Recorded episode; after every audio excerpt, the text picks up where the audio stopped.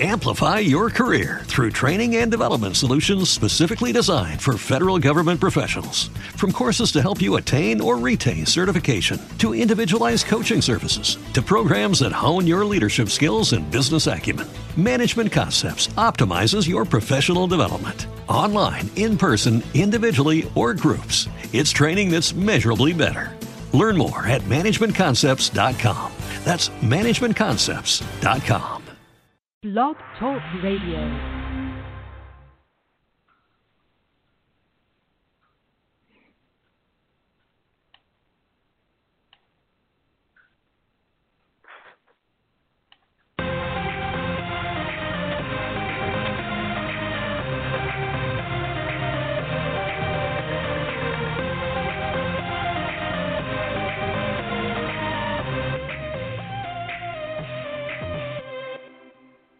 Welcome to the Along Came a Writers Network. Opinions expressed on our shows do not necessarily reflect those of our network.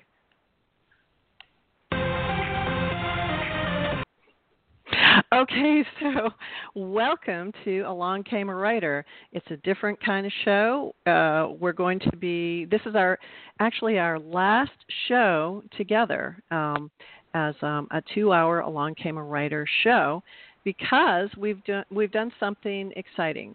We decided to start our own Along Came a Writer network, and we're each going to fly solo, as Carla Hoke uh, fondly says, and have our own half an hour um, shows to begin with. You know, we may expand those as time goes by, and we're going to add more shows to the lineup as well.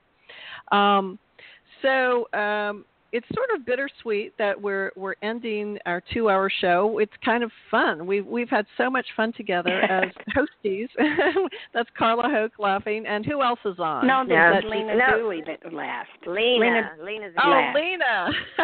yes, I so could. Lena's I on. could not. I could not ever log in, so we'll talk about that later. okay. so um, so Lena and Carla and, and Jeannie Wynn will be on, and I'm sure in just a few minutes. Uh, my yep. hosties, uh, my fellow hosties on the show, um, Jeannie Wynn, Lena Nelson Dooley, and Carla Hoke, and I'm Linda Kozar, and um, we are going to be talking about our new shows in this half an hour.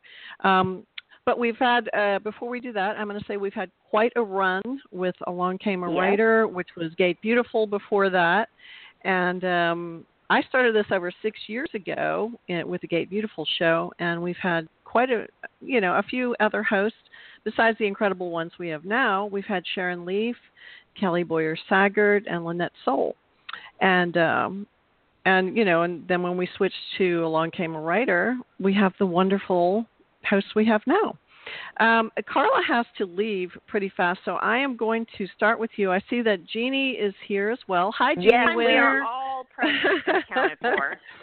All righty. Well, um, because uh, we're all going to be on at the same time, which could be terribly chaotic because you know we're all women too, and we like to talk. But we will try our best to identify ourselves. And Carla has to leave early, so I'm going to talk to her after an abbreviated bio because she does have a long bio. oh on no. her site. Oh no, I hate bios. well, yours is funny though. You're she was uh, originally from Florida, from the wee hamlet of Pace, Florida, which was in the Guinness Book of World Records for more churches per capita, which is that's True. pretty cool. Okay, it's she true. attended. You know what? I messed up there actually. I'm actually from Houston and I was raised in Pace. So that is Raised. That's why I don't I can't even I can't even write my own bio. I'm so sorry. I will help going. you with your bio. Okay, um, Okay. she attended both Faulkner University in Montgomery, Alabama, as well as Old Dominion University in Virginia. Studied biology, English, Spanish, didgeridoo symphonies, didgeridoo, and Didgeridoo, yeah. Didgeridoo. Okay, I never could. I didn't know Mhm, how to pronounce mhm. it. And Klingon as a Mhm. second language. Okay. Mhm. And then she settled on Mhm. secondary education and attempted to speak, teach Spanish, English, and ESL for about a decade. Okay, um, and she now resides, thankfully, in the People's Holy Republic of Texas in the That is the technical name, yes. yeah. Her first novel, Breaking Reed, was featured by its publisher in March 2011 print version of the New York Times Sunday Book Review, which is a big deal, as lo- as well as the June 2011 New York Review of Books, which is so cool. And that that's an awesome book. I loved it. Um, and also, her current whip is um, The Recessives, which I also love from what I've read. I haven't read the whole thing. And uh, yeah, won I haven't read that the whole category. thing either. I haven't read the whole thing because Well, I keep rewriting it. well, that is good. You know, you better just, you know, let it go. I know. You know, I know. let it go and get that thing published. Okay. I And know. Carla, Carla is the host of the Geek Block on Along Came a Writer, and Geek Block, as I understand it, will continue. So, so let's talk about that, Carla. Talk about your plans. My plans are, which this is a dangerous thing, but I think I'm going to have it on a Monday. The 3rd Mhm. Monday of the month will be officially now and hereafter known as Mothership Monday. And I believe it is going to be at one o'clock. Did I tell you it was one or one thirty? I think I said you said 1:30. Okay. Then let's go with that. Let's go with that. It doesn't um, matter. You can change it. Yeah, but I we, we know, also I need know. we also need to tell them that's Central Time so that they can Yes, figure out what is in their time. yes. absolutely. All, at all of our 1:30 shows. Central Standard Time. Yes, all of our shows uh, are Central Standard Time. You know, Yep. or they will be. And um, so, so the because third I Monday. feel like that you know that is the the time zone that I feel like the Lord is on. Do you remember when uh, the millennium came and everybody was afraid the world was going to end? And I kept saying, "Yeah, but midnight. What time zone does the world end?" I'm like, "Well, obviously That's Central. true. That's Christ Standard Time, right? Perfect. Well, maybe maybe Perfect. we maybe Central Standard Time we need him more. I don't know. That's right. That's right. That's right. That's right. Okay, so tell us about your show, and then we're going to play a little tune. It's it's uh it's a tentative tune to start your show because you know that that could change too. But we just want to give listeners an idea. That's right. Yes, um, my show I dedicate to speculative fiction writers, mostly in the Christian fiction industry. Although there are some great books out there that aren't necessarily among the Christian fiction publishers. Um, if you have a book that you would like me to interview you about, talk about, just please send me a copy because I want to make sure that, you know what, I, I want some books out there that people feel feel good about their kids reading, feel good about themselves reading, and Yes, um, but yeah. they're high quality books. They're high quality books. Um, but it's not just writers. Um, it's all people, all manner of weirdo in the speculative fiction industry. Sometimes it may be an agent, it may be an editor, it may be a publisher, it may be a cover designer. So now explain for people fiction. who don't know what it is. Explain spec. Speculative fic. fiction. That is a very good question. You're good at hosting, Linda. Okay, it is generally when you t- say uh, spec fic, which is short for speculative fiction, people kind of look at you like you're a unicorn farmer. Like I, you just said, I, I'm a unicorn farmer. They have no idea what you mean. it include, and then you just say sci-fi, but it's not sci-fi. Although it does include sci-fi, um, fantasy, alternate history. Um, for Mhm. example, Abraham Lincoln Vampire Hunter is an example of alternate history. Dystopia. Yes. Dystopia is when everything has kind of hit the fan. Um, steampunk. Think Yeah. uh, League of Extraordinary Gentlemen. Frankenstein is actually steampunk, and there's Oh, I didn't new know that. kind of yeah, new kind of I guess so. anything that doesn't follow the rules necessarily. If you have to make up a set of rules for your book because they don't adhere to normal uh, science rules, it might be speculative. You might be a spec fic writer and don't even know well, it. like the Time Traveler's Wife. You know that book would definitely fall under that category. Okay. All right. So we right. gave people, a good just idea. assume that it, you know, it has to have aliens in it, and that is not the case. It does not have to have aliens. Again, Frankenstein is considered speculative fiction. Anything in the horror genre actually is considered spec- speculative fiction. Paranormal. If you have angels in your book, I'm sorry, but you're a spec fic writer. Except but the the kind of stuff that the kind of speculative fiction is more like um you stick with more like a, a Christian worldview or you know or a, yes, absolutely. you know or the clean stuff because I mean some of that stuff can, Absolutely. be, can get can well, you go know what? there Anything. you know any Satan can use anything to his advantage, even the best. So yes, I use yes. the clean stuff, and historically, speculative fiction, you know, fantasy, that sort of thing, that started out Christian, and the majority of speculative fiction work you can't understand without there being a Christian worldview because you have to accept there is good and there is evil. And if there is not a higher power, then there's no such thing as evil. So I, yeah. I think people have to go ahead and, and accept whether you personally believe in God or not. Your book probably does. okay, listen, I'm gonna. That's true. I'm going to play this tentative uh, Geek Block tune, and then I want to ask you about Realm Makers because um, you're teaching there. So I'm going to ask you about that next. So let me play this, and then we'll dive in straight away.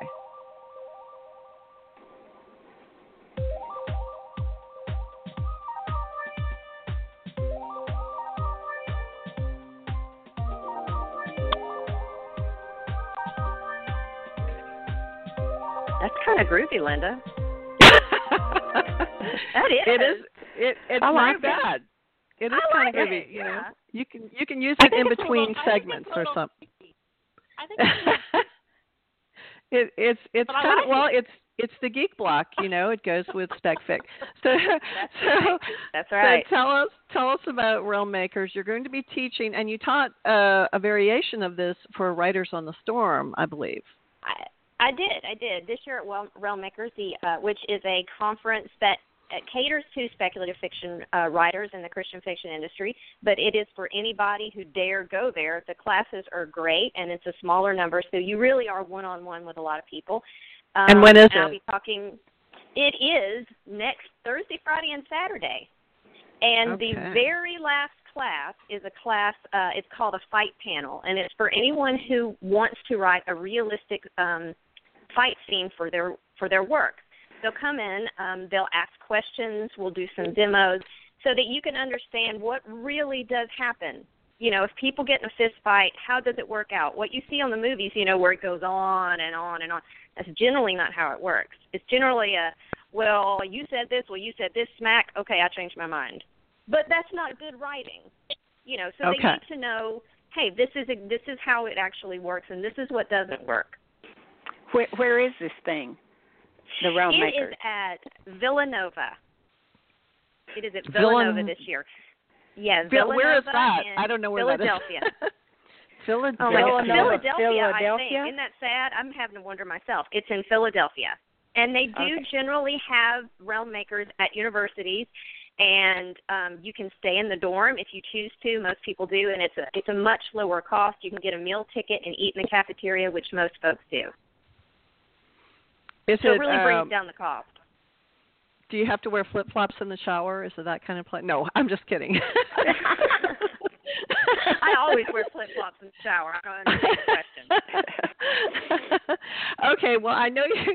I know you have to go. I guess on that note, um, I'm going to let you go, Carla, because uh, I, I know you have to get out of there. You have an appointment, and um, I will. Um, I will jump to Jeannie Wynn and Lena Nelson Dooley next, and talk about their show. okay. Which one Okay. next? well, Lena, Fight, since fight, you're talking, let's go ahead and put you on. Okay. Me? So yes. So wait. Let Okay. me uh, let me just read a little bit about you. Okay. Award-winning author Lena Nelson Dooley has more than 850,000 copies of her books sold. She's a member of ACFW, which is the American Christian Fiction Writers, and um, local chapter of uh, ACFW DFW, which is Dallas Fort Worth area. Um, she's also a member of the Christian Authors Network, CAN, yay, and um, she loves her husband James, her children, grandchildren, great grandsons, chocolate cherries, chocolate covered cherries, and spending time with friends. Okay, so and, and you've won a whole slew of awards, but that would Yeah. take up the whole show. So Yeah. Well, I just feel like they're gifts from God to me, so th- that's what they are. My awards are gifts from God to me. Okay. Amen. So tell us about uh, your show. I'm so excited. Well, I decided to use the Lena Nelson Dooley show because you know so many marketing people say you need to use name recognition every place you can. And so it's going to be the Lena Nelson Dooley show. Whoever thought that I would ever have a Lena Nelson Dooley show? but my yes. my it sounds like my, a sitcom. yeah, my tagline is books, movies, and more. And uh I will be interviewing authors, which uh, I interview authors on my blog. It kind of matches my blog, the, and it's alenanelsondooley.blogspot.com. So they kind of match because I interview authors of books in written from a Christian worldview. They don't have to have been published by a Christian publisher, uh, and I do I do both uh, traditionally published and uh, indie published, and I myself am am a hybrid, you know, uh, author because I I do both.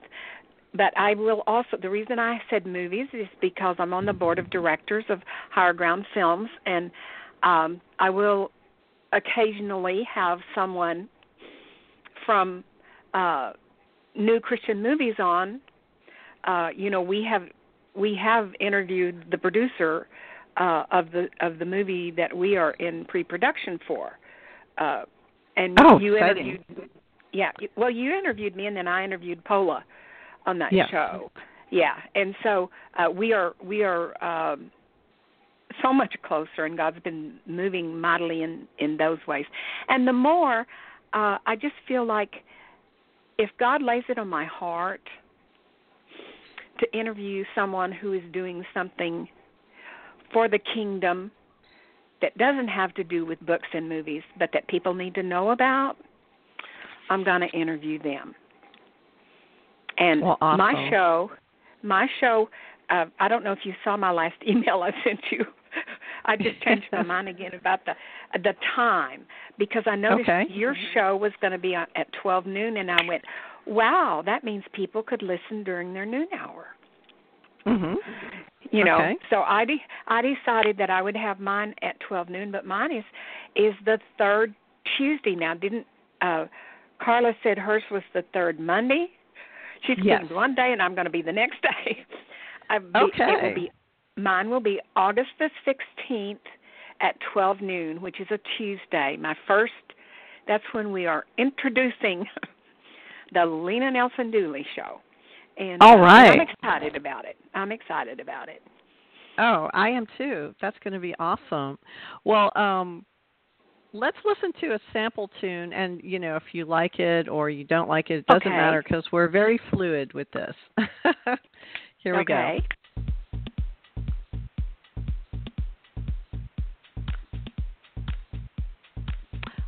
i did a lot more upbeat music for our new network because i heard I'm not from a woman hearing who anything said but drums. oh my goodness well something happened with that one i'm not sure what oh well we won't worry about it let's listen okay, to we another can one we can uh practice next uh, another Yeah. time and you can we can figure. okay Is let's- that it? I hear music now. yes I like that. I want to be upbeat. Oh, that's very Okay, nice. well, good. jazz. Good, and and you know, I I wanted to do more upbeat music because uh, a, a lady who listens quite a lot to our shows said I like putting it on before I go to bed because it helps put me to sleep. so, so I said no, no, we can't have that. We want to wake you up and and which is why I'm doing mystery and suspense because I will scare you. You won't be able to go to bed.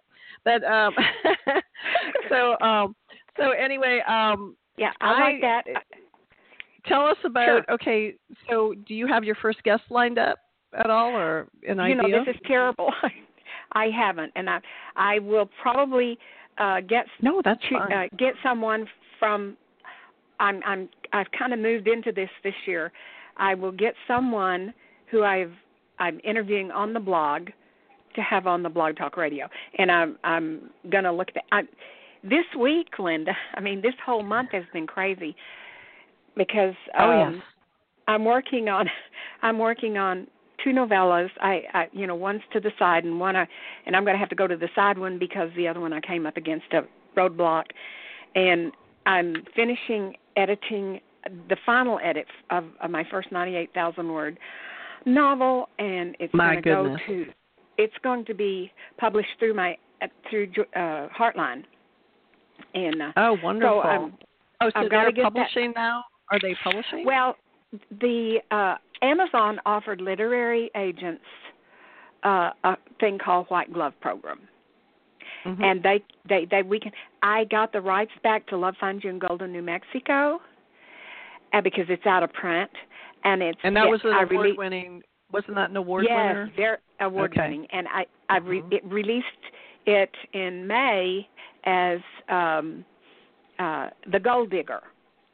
And I Okay. just finished uh I'm I'm we're doing my first audio book and uh the lady had finished the uh doing it and so yes yesterday and the day before I was listening to an 8 hour no it was a 10 hour it ended up being 10 a 10 hour um Yes. audio book to to check to see if there were any misspell mispronounced things and then I sent there were only 3 and I sent them to her uh yesterday and that's afternoon. very important. That's very important because I I have seven so far, and it's very important, you know, to catch that because it can Yeah. ruin everything.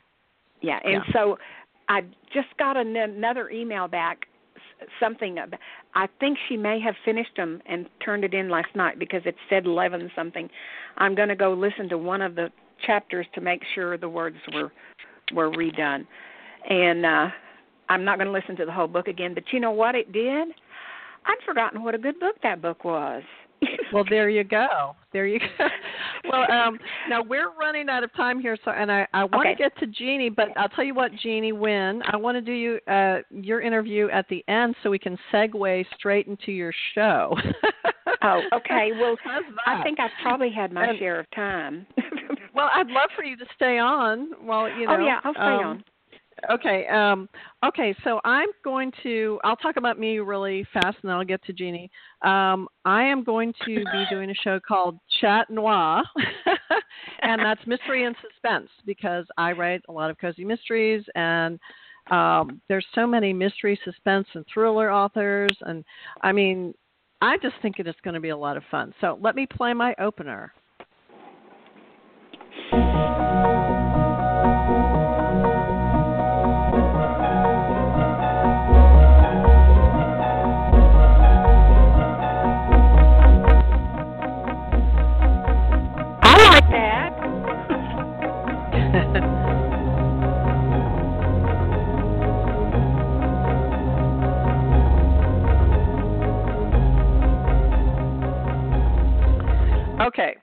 That's enough of that. But it's it has that creepy vibe. I wanted to uh, Yeah. uh, combine like if Twilight Zone and Alfred Hitchcock had a baby, um, that would be the music. Yeah. so, so do you guys like it? Do you like that? I like it. I Okay. like it a lot. It gives that kind of feel that you're you were looking for. I mean, it goes with your title. Yeah, so we're gonna, uh, and that's a play on words too. Chat noir, you know, it's Yeah. You know, Sure. black cats are a lot. Uh, there's a lot of scary movies and stuff with a black cat, and a lot of mystery novels um, uh, use cats. You know, uh, utilize Yeah. cats. You, a cat is usually a part of a mystery somehow. I don't know why that is. It just is. See, it makes me think of Guy Noir. Guy Noir. Yes, from I love Guy Noir. Companion. Yes. And uh, but there's a famous poster, chat noir, you know, famous uh, Yeah. Artwork, you know. So there's there's a lot there, and this is a play on words because it's chat, because we're chatting.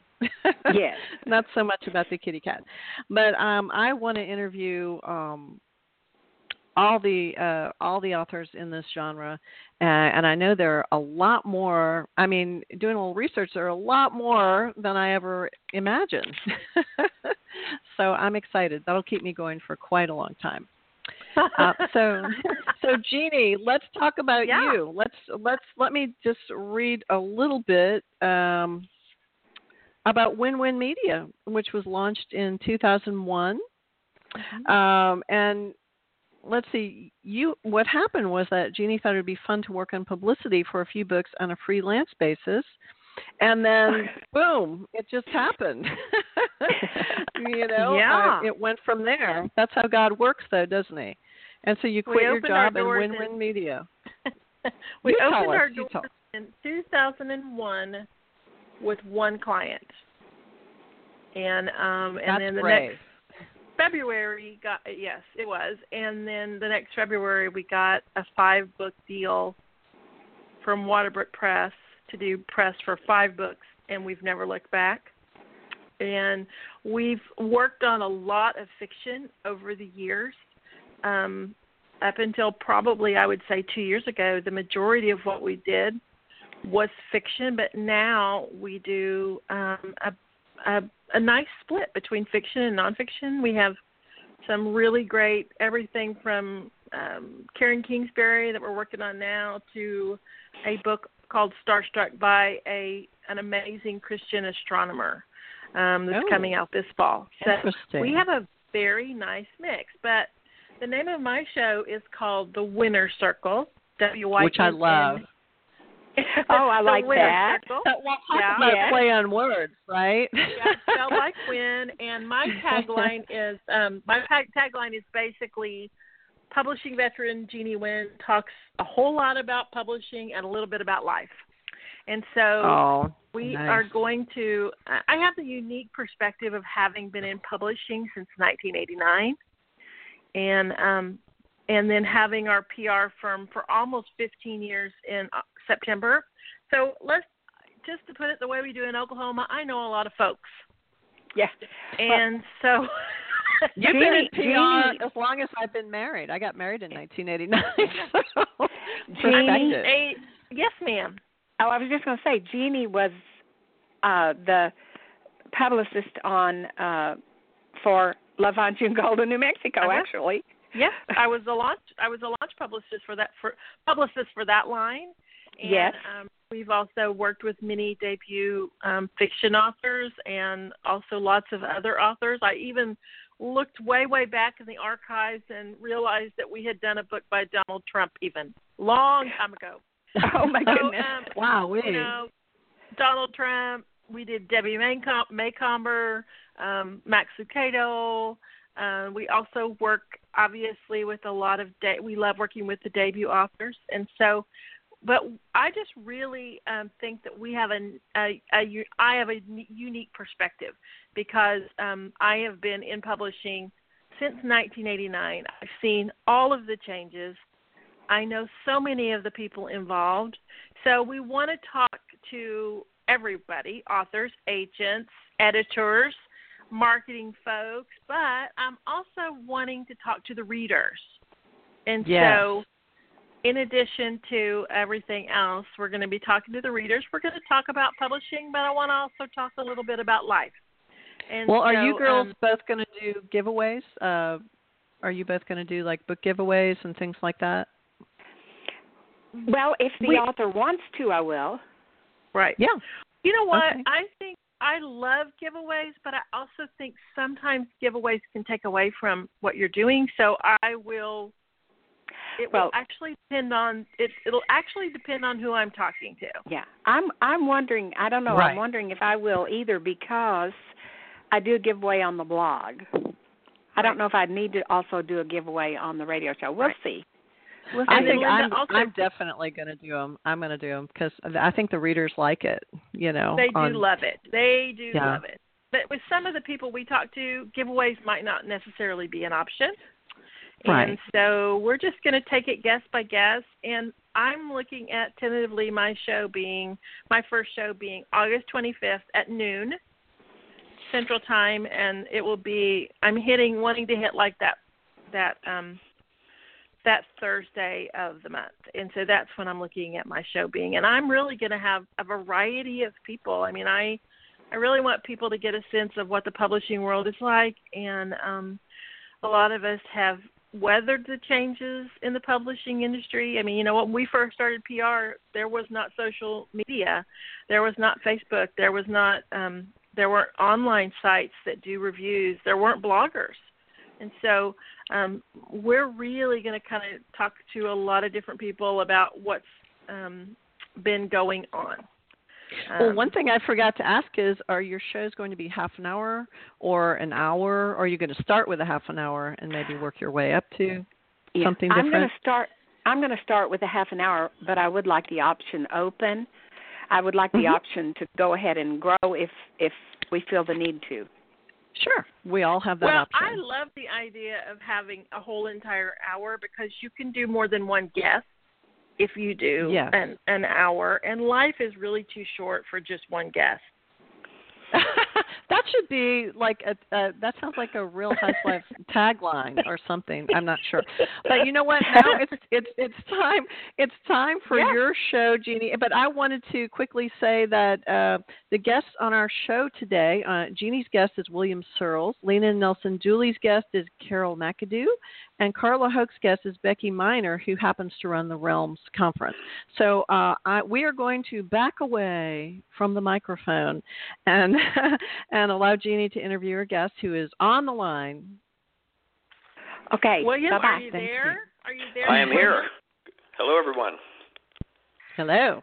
Um, everybody, meet William Sirls. Um, I am so excited to have you uh, on the show today, and we're uh, along came a writer, and as you might have been listening a little bit before, we're all getting uh, we've all been working together on this show, but now we're all getting our own shows, William, and so I'm um, we're really excited about that. So that was kind of a little bit of what you heard before, but I am so happy to have you join me today because we're going to talk about your book, The Reason. I'm going to start uh, with the bio. Um, and I, you know, you know, I call you Bill, so I keep wanting to call you Bill. so, um, uh, you know, but for this purpose, I will be calling you William, just so they know you by your name when they go to look for the book. All right. Perfect. Um, you were once a senior vice president in a large investment firm. You were incarcerated actually in 2000, 2007 for wire fraud and money laundering. Your life lessons involving faith, grace, and forgiveness are evident in your writing, and you are the best-selling author of The Reason, um, which is going to be a picture, motion, motion picture, which we're going to talk about soon. And you make your home in Southern California, um, and we want to welcome you. I have to tell everybody, in the spirit of full disclosure, that I am Bill's publicist, William's publicist, on this book, and very happy to be so. Um, we got a lot to talk about in 30 minutes. Tell people where your inspiration came uh, for the reason. It was initially published in 2012, but you've come back and you've actually changed it. So, talk about your inspiration and also your inspiration for changing the book up for the 2016 release date. First of all, thank you very much for having me on the show. I've, I've been looking forward to this. Um, that that first question is kind of a tough question without giving away too much, so I'll kind of give you my medium to long answer. Uh, I was inspired to write the original version of the reason back in early 2004, which on the surface was a pretty difficult time in my life. I, I had just gone through divorce, and keep in mind I was in the peak of some activities that were hurting a lot of good people. And once again, those were activities that would ultimately lead me to federal prison. Uh, you know, I remember walking down a hallway at a hospital back in Detroit. I was there to visit my oldest daughter, who had just been diagnosed with type 1 diabetes, and I was pretty much drowning in my own pity party uh, when I came across a young couple that I'm going to guess was probably in their late 20s, and they were pulling their son uh, in a little red wagon. And I'm guessing the little boy was probably around three years old. You know, he had lost his hair uh, he was very thin and frail, and at the risk of sounding too blunt, I mean, cancer treatments and leukemia treatments have come a long way in the last 10 years. But I, I guess the only way I can really say it is he kind of had that death look. Sure. And for me, it was one of those rare moments, you know, when you realize your problems aren't as bad as you think they are. And when I was trying to fathom the amount of stress this little boy was going through, he looked up and smiled at his parents, and they mm-hmm. smiled back at him. And literally, it was just, it was one of the most beautiful exchanges I'd ever seen and wow. something inside of me wanted to make those smiles last because in so many cases they don't. So for the next right. couple of years, uh, as I continued to head down the wrong road in life, I, I scribbled around a thousand pages on legal pads about a magical character that shows up to make those smiles last. Hence, the original ending came. And there was always something about the original ending that left me a little bit unsettled and I try not to think too much. But after a lot of thought and prayer, I, I think our new ending does a, a much better job of making those smiles last while delivering a, a Christian message that will really help a lot of people and not only entertain them, but hopefully bring them a little closer to God. You know what? I think it's very interesting because you don't always get a second chance with a with a novel, do you? Um, no, it's very, very, very rare. It's, it's uh, particularly from a writer's perspective. It's always nice to go back and, and, and make some adjustments, but at the same time, I, I think you know, regardless of how many times you go over a story, um, you, you you could always make it better, and you're you're really never done. But at some point, you got to say, hey, this is it, and walk away, and and you know, hope readers enjoy it. And so far, we've been well, pretty blessed on the feedback. Yeah, the, the feedback has been awesome, and the reviews have been really awesome too. One thing about the book is, um, you know, once people hit that first chapter of the book, um, you really do hit the ground running with with the reason. And um, but I what I really loved, I think, so much about the book was it it really does have a community feel to it with your characters and and how it impacts them. Um, you know what? I don't. How do you think? How did you write that? Because I, you don't always get such a sense of community from a book. Well, you know, I think writers, you know, they they try to share what they know and some of their personal experience. And I actually grew up in a small town in Michigan, and it's I guess it's one of those places where everyone knows what everyone's doing, and even some things they aren't doing. but uh, I tried what I tried to do in the reason was take little bits of the town I grew up in and mix it with some of the surrounding towns to give the story setting, you know, that that warm and fuzzy, familiar feeling you get when you pull into a small town, even though you've never been there before. And I think that that uh, that kind of puts readers at ease and and helps writers set up making the, the characters more relatable. Right, right. You know, in the in the course of all this, you've been there was um, actually a, an article that was done um, a few years back from Publishers Weekly that kind of talked about what you had been what you had went through in your life and and really some some really difficult life lessons um, for you. Um, how do you and I don't know if you're working on a new book. Actually, I've never asked you. But I am um, working on a new book. I hope so. Uh, but how do you think all that you've gone through, which was really, really difficult, um, but you really stepped to the plate um, and really took, you wanted to take responsibility for your actions, and you really stepped to the plate. But how has that, how has that whole um, experience um, changed you and changed your writing? Um, I mean, from a writing perspective, you know, there's an old saying: if you want to clear out a party, start talking about religion or politics. And, and my personal belief is, my personal belief is that the reason those two things aren't aren't uh, popular is because adults don't like being told what to do. And I, I think the best way to share your lessons uh, is through your actions.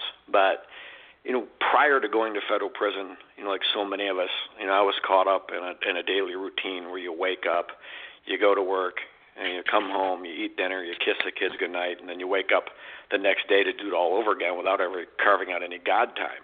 And at the same time, uh, you know, I found it really, really easy to be one person on Sunday and and someone mm-hmm. entirely different Monday through Saturday. And in terms of life lessons, you know, I think we've got them. The Lord gives them to us, the opportunity for us to learn from them all the time. But mine pretty much began sitting in a federal courtroom back in October of 2007. As you mentioned at the top of the show, uh, I was sentenced on charges of wire fraud and money laundering. I pretty much at the time restricted my chats to God when I needed something. And, and take my word for it, when you're about ready to find out how long you're going on a government sponsored vacation for, it's a good time to start talking to the guy upstairs. but I basically, I told God, I go, uh, you know, just give me the opportunity to keep me out of prison. Uh, give me a chance to fix the mess I created. And I promised him I'd be a better man, a better father, a better everything, whatever he wanted. And you know, through his incredible grace and power, it only took God around 10 seconds to answer my prayer, and his answer was no. So mm. I was off to federal prison. I was given a 52 month sentence, and I guess just like a little kid being put in timeout, you know, God wanted me there because He knew something was missing. And I've said it, you know, uh, probably a thousand times that I wouldn't wish prison on my worst enemy. But mm-hmm. I always follow it up by saying there are few things I'd trade the experience for, because even though I always had the time, you know, it gave me the opportunity to, to slow down and real, realize what's important. And uh, as my faith grew, and I became anxious to share the things I learned, and, and I didn't want to come across as you know some jailhouse lunatic. You know, God must be in prison because that's where everyone seems to meet him. You know, throwing Bibles at people out from the back of my car. So I figured the best way for me to to share what I learned would be through sprinkling these things amongst characters in the book. Right. Um, let's talk a little bit about that um, and the characters um, in the book. Who I just think um, that you've, yeah, you have such a, a a wonderful character development with all the characters in the book. Talk a little bit about um, your main characters and um, and and a little bit, uh, if you want to continue on with kind of your process for character writing, because we have a lot of people that listen that are writers. We also obviously have a lot of readers. Um, but talk about like I always wonder if some characters aren't based on real people. Um, you know, one of my favorite characters in the book is Charlie. Um, you know, so talk a little bit about characters and um, and how you how you do it. Um, you know, I, I think we're fortunate. I mean, based on the feedback we have, um, you know, sometimes people have trouble identifying the main character because we set this book up. I say we, whenever you and all the writers out there can attest to this. You get a lot of help when you're writing a book, and we really tried to create a diverse set of individuals in the story that hopefully would grab the attention or people would latch on to different characters. But you know, jokingly, or I guess not too jokingly, I've heard several authors say in their in their own way that there's really no such thing as a fictional character. And to an extent, I would say that many of our characters are inspired, you know, obviously by people we know, and it, it's a lot of fun. I mean, throwing bits and pieces of different people you know into an individual character, or you know, even a single character. But uh, you know, in terms of, of picking out a favorite character, um, or you know getting into the process of making a fa- favorite character. I mean, it's it's tough. It's almost like picking out your favorite kid. But uh, there there is a doctor in the story who, who's a pretty staunch atheist, and uh, his name is Zach Norman, and, I, and mm-hmm. I've had several people say that uh, Zach reminds them of me in my previous life, and once the story gets going and you, and you realize what makes Zach the way he is, and you see him experience, you know, see the light, you know, per se, it's fun watching. Once you realize why he is the way he is, it's fun watching the light come on, and and uh, really, I get a lot of satisfaction from people enjoying his character because if God or Christ can turn around guys like me and Zach, he can he can help anybody. One of the things about um, fiction is, you know, I mean, obviously we work with fiction. You're you're in, now in the process of of promoting the reason and talking about it a lot. Um, mm-hmm. If you're gonna, if somebody says to you, hey, what is the reason about? What do you tell them without giving away too much of the plot? Because even in writing press releases, um, we work very hard at not communicating. We don't want to give away the ending. You know, we don't want to give away too much of the book. So if somebody comes up to you and says, "Hey, what's the reason about?" What's your what's your little elevator pitch that you give them that doesn't give away the ending? Um, you know, I, to put it in a nutshell, I would say the the reason is a book of second chances. And at the beginning of the story, there is a cross that gets hit by lightning outside mm-hmm. of a mm-hmm. small church, and the church is uh, led by a blind pastor, and him, he and his small congregation they can't afford to fix it. And there's a young oncologist, uh, a young lady that works with little cancer patients that hears about this, and she's the type that likes to help everybody with all their problems. So she puts together, let's call a ragtag team of volunteers to fix it, including a mother with a cancer cancer stricken child, uh, Zach, the atheist doctor who I just mentioned. Uh, there's a nurse by the name of Nurse Caitlin that mm-hmm. is super. Ner- she is super nurse during the day. A lot of people like this character. Um, she's super nurse during the day, but struggles with alcohol at night. And we really spent a lot of time on redefining this character because we, whether we know it or not, most of us have someone in our life that appears to have their act together, but behind the scenes, they might be struggling with pills or alcohol. And then the the wild card character that joins this team, we'll call him a wild card, and is a character by the name of Kenneth. And something's up with him. I mean, without giving away the story, but when they all come together to fix this cross, really what we try to do is give readers and these characters a first-hand look at where God is when bad things happen to good people. Because regardless of what your faith is, bad things happen to good people, and sometimes we're stuck looking at each other, looking up in the sky, and saying, "Why me?" And uh, once again, based on the results, uh, the feedback we're getting on the story, I, we we couldn't be happier. Well, you know, I obviously we're publicists that work on fiction and nonfiction both. You know, we do both sides of the coin um, on that, and we love both, and we've been impacted by both. But why do you think that a novel can often be a tool um, in someone's life where maybe a nonfiction book can't be? Um, well, I think I think nonfiction you know you're you're in most cases when you're talking about life changing events you're talking about one person's experience. And i think it's easier if you have a, a cast of characters uh, that have different problems. And as i just mentioned we've got we got a pretty diverse cast here. And it's much easier for a reader to attach to one of several characters instead of attaching to an individual person's story or just one story that might be in the nonfiction book. Does that make sense? Yeah. if you were going yeah, it makes total sense. And if you were if you were going to categorize the reason, um, like what would you what would you categorize it at? Because I think obviously it's suspense, it's inspirational, it's. I mean, what category do you put it in? I would I would classify it as inspirational fiction, and really, um, you know, the gist of the story, I, don't know how many emails, literally thousands of emails I've had on this that um, based on second chance. In reality, we all get many, many more than second chances. But right. people people are coming away from the story, you know, saying that we don't have to be defined by our pasts. And once again, you know, bad things happen to us, whether we're responsible for those things happening or, or someone else happening or being responsible for those things happening.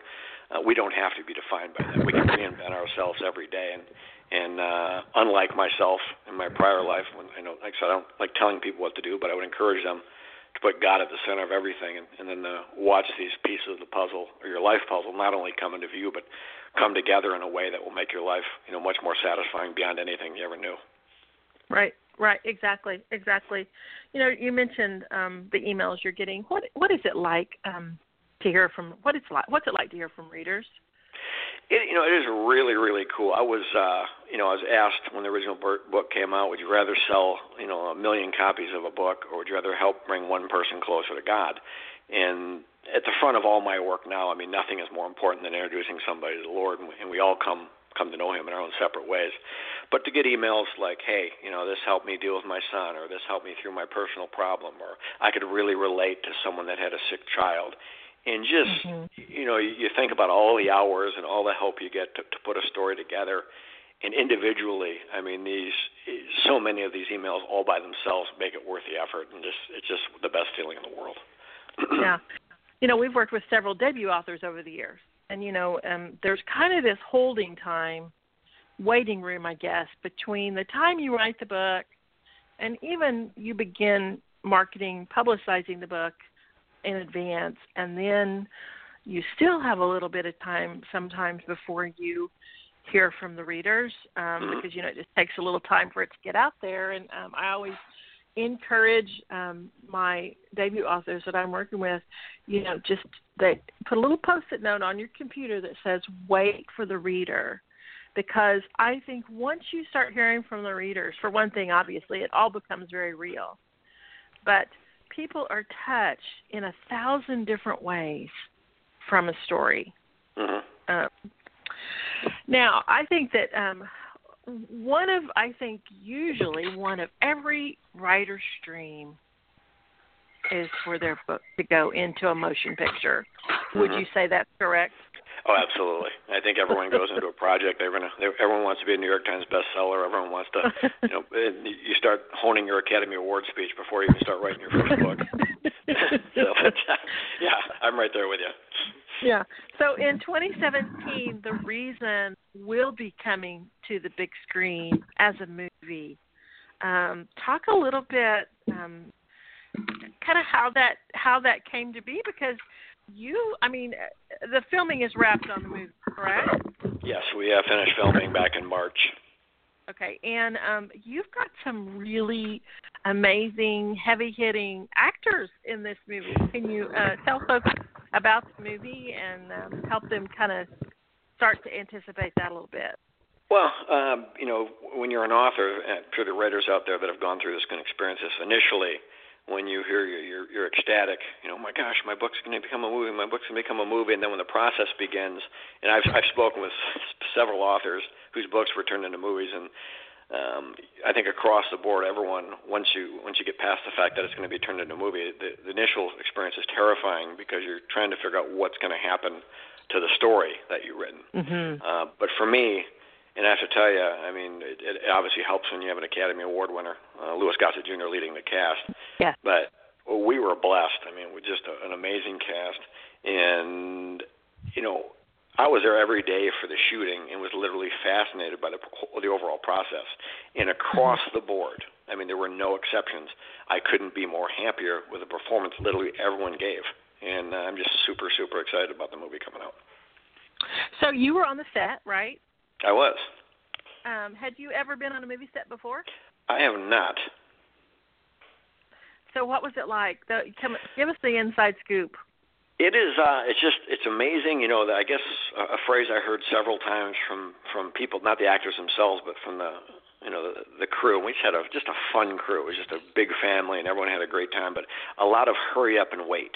You know, it's amazing. Um, you know, each day you, you'll be there from you know six in the morning till six at night, and through all that time, they're literally only filming around five minutes in the movie per day, and they do the same thing over and over again from different angles. Obviously, they got different different cameras set up from the get go. But uh, watching it happen, I mean, just from an author perspective, you have these little moments where your ego taps on your shoulder and says, "Hey, hey, these people are acting out something you wrote," and it's just it's a phenomenal feeling. And then you watch uh, I don't like to use the word spin, but you'll watch each actor put or, or put their take on your characters, and like I said, just ac- across the board, I, I literally zero disappointments. It was just phenomenal. Well, one of the things is um, people. I don't know if people know this. Um, it's actually fairly common in movies for there to be um, media that gets to go in for certain days for press mm-hmm. visits. Mm-hmm. Um, and so we actually were able to help with a couple of those media that went in for those press visits because, like I said, we're working on PR for your book, and they were um, they were just came back with just uh, that it was just the best experience with mm-hmm. everybody that was involved um, in the picture. That it was just the best experience for them, even as the media, and so um, you know, I can't wait for this movie to come out. Now, do you have a do you do you have a date for it yet? We do not have the release date. In fact, we had a little bit of a, a call this morning, and I think we're going to be getting closer to that pretty soon. But in, across the board, I think we're looking at spring of 2017. Yeah, that would be really, really awesome. Um, and it will be, um, you know, I think that what people will see is, um, I think it's always very interesting when books come to um, books come into a movie. I mean, it's like you know, if you're trying to do an apples to apples comparison, sometimes it's hard. But I I cannot imagine considering the opening of that book how this movie's going to be. I'm mm-hmm. I'm excited. I'm excited to see it myself. Um, what's your greatest hope from from from the book and the movie with this? What's your greatest hope? Um, I know we've talked a lot about today about second chances, but mm-hmm. um, you know, what do you want the takeaway to be? What's your greatest hope with both the movie um, and and the book? Well, you know, in my perspective, like I said, I've had a pretty animated life, and you know, I want people to to become closer to God, obviously, without taking the the route I took. And you know, from the get go, you know, we've we've looked at entertainment across the across the board. I think it's unfortunate how so many Christian films you know fall by the wayside. What you've got the Fifty Shades, you know, people lined up around the block to walk the, watch the Fifty Shades of Grey out there. So our our goal, you know, obviously on the surface, once again, is bring people closer to God. But as we talked at the, at the beginning of the show about those awkward conversations where you start talking about you know relationship with Christ or, or Jesus, I think it would be great if the book or the or the movie provided some type of icebreaker or bridge between a Christian and a friend of theirs that might be on the fence with their faith or even a non-believer. So maybe uh, a Christian could read the book, pass it on to a friend that's a you know a fellow Christian, or better yet, pass it on to a friend that's a non-believer, and then maybe you know that will serve you know once again as an icebreaker to that awkward conversation that, that will lead to bigger conversations like, hey, who is this Kenneth character? Or why did Zach have a change in his life? Why did Caitlin have a change in her life? Mm-hmm. Why was everyone, you know, told to only believe? And hopefully, right. once again, uh, you know that that will smooth out that conversation. Once again, lead to a bridge, and you know, hopefully, we can all come together and expand the kingdom. Sure. Now, now the cover you cannot miss the cover of the book. With the reason, and it's published by Broad Street. You cannot miss the cover of this book. It is white book with a bright red apple on the front. Um, it's available obviously through Amazon, Barnes and Noble, also um, at your, you know, wherever you shop for your favorite books. Um, you know, Barnes and Noble stores, actual stores. Um, tell a little bit about the significance of that apple. You know, the Caitlin, once again, our super nurse during the day and troubled alcoholic at night. Um, once again, she represents that person we we might know in the background that appears to have their act together, but might be struggling with something. And pretty relatively quickly in the book, um, Caitlin is at a bar and she has her first encounter. In fact, it's the first time we see our our friend Kenneth, who once again is our wildfire character. He comes up to her, they have a little bit of an interaction, and he puts an apple right in front of her on top of the bar and starts asking her questions about it. And really, what the apple represents is how perfectly we were made and how easily we can let hiccups in our past define who we are. In fact, one of the questions he asks her is, What would happen to the apple if it had a worm inside of it? And she mm-hmm. responds by saying it would eat it up she is correct, but she has no idea how correct she really is in reference to what he means. If that makes sense. Right. Right. Um, the, you, there is a fabulous website for this book. Can you tell people how to find it? Sure. It's, uh, you can go to thereasonbook.com, and it gives you a little bit of a rundown on the story. And we've actually made a book trailer out of movie scenes, so people can get a, uh, a little mm-hmm. bit of a mm-hmm. sneak peek at the movie. And there's also an opportunity down there to enter for a contest uh, to win an all expenses paid trip to the movie per- premiere. And awesome. once again, thereasonbook.com. We'd love you to have us stop by and pay us a visit. Yeah, um, and it, you're working on something else. Can you give us a little, just a little like sneak peek, or can you tell us about what you're working on next? Um, well, I'm, I'm currently working on a couple things. Uh, we've been in a conversation, we're going to be making a movie out of my second book, which is The Sinner's Garden.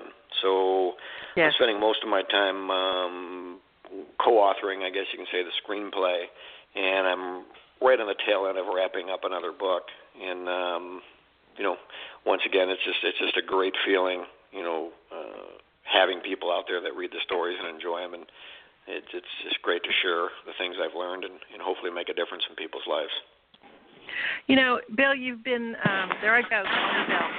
Um, you've been very honest about mistakes, and you've been very honest about your failings and all. Um, today, there might be somebody who's listening who really, really doesn't know uh, that that that they can truly have um, a second chance.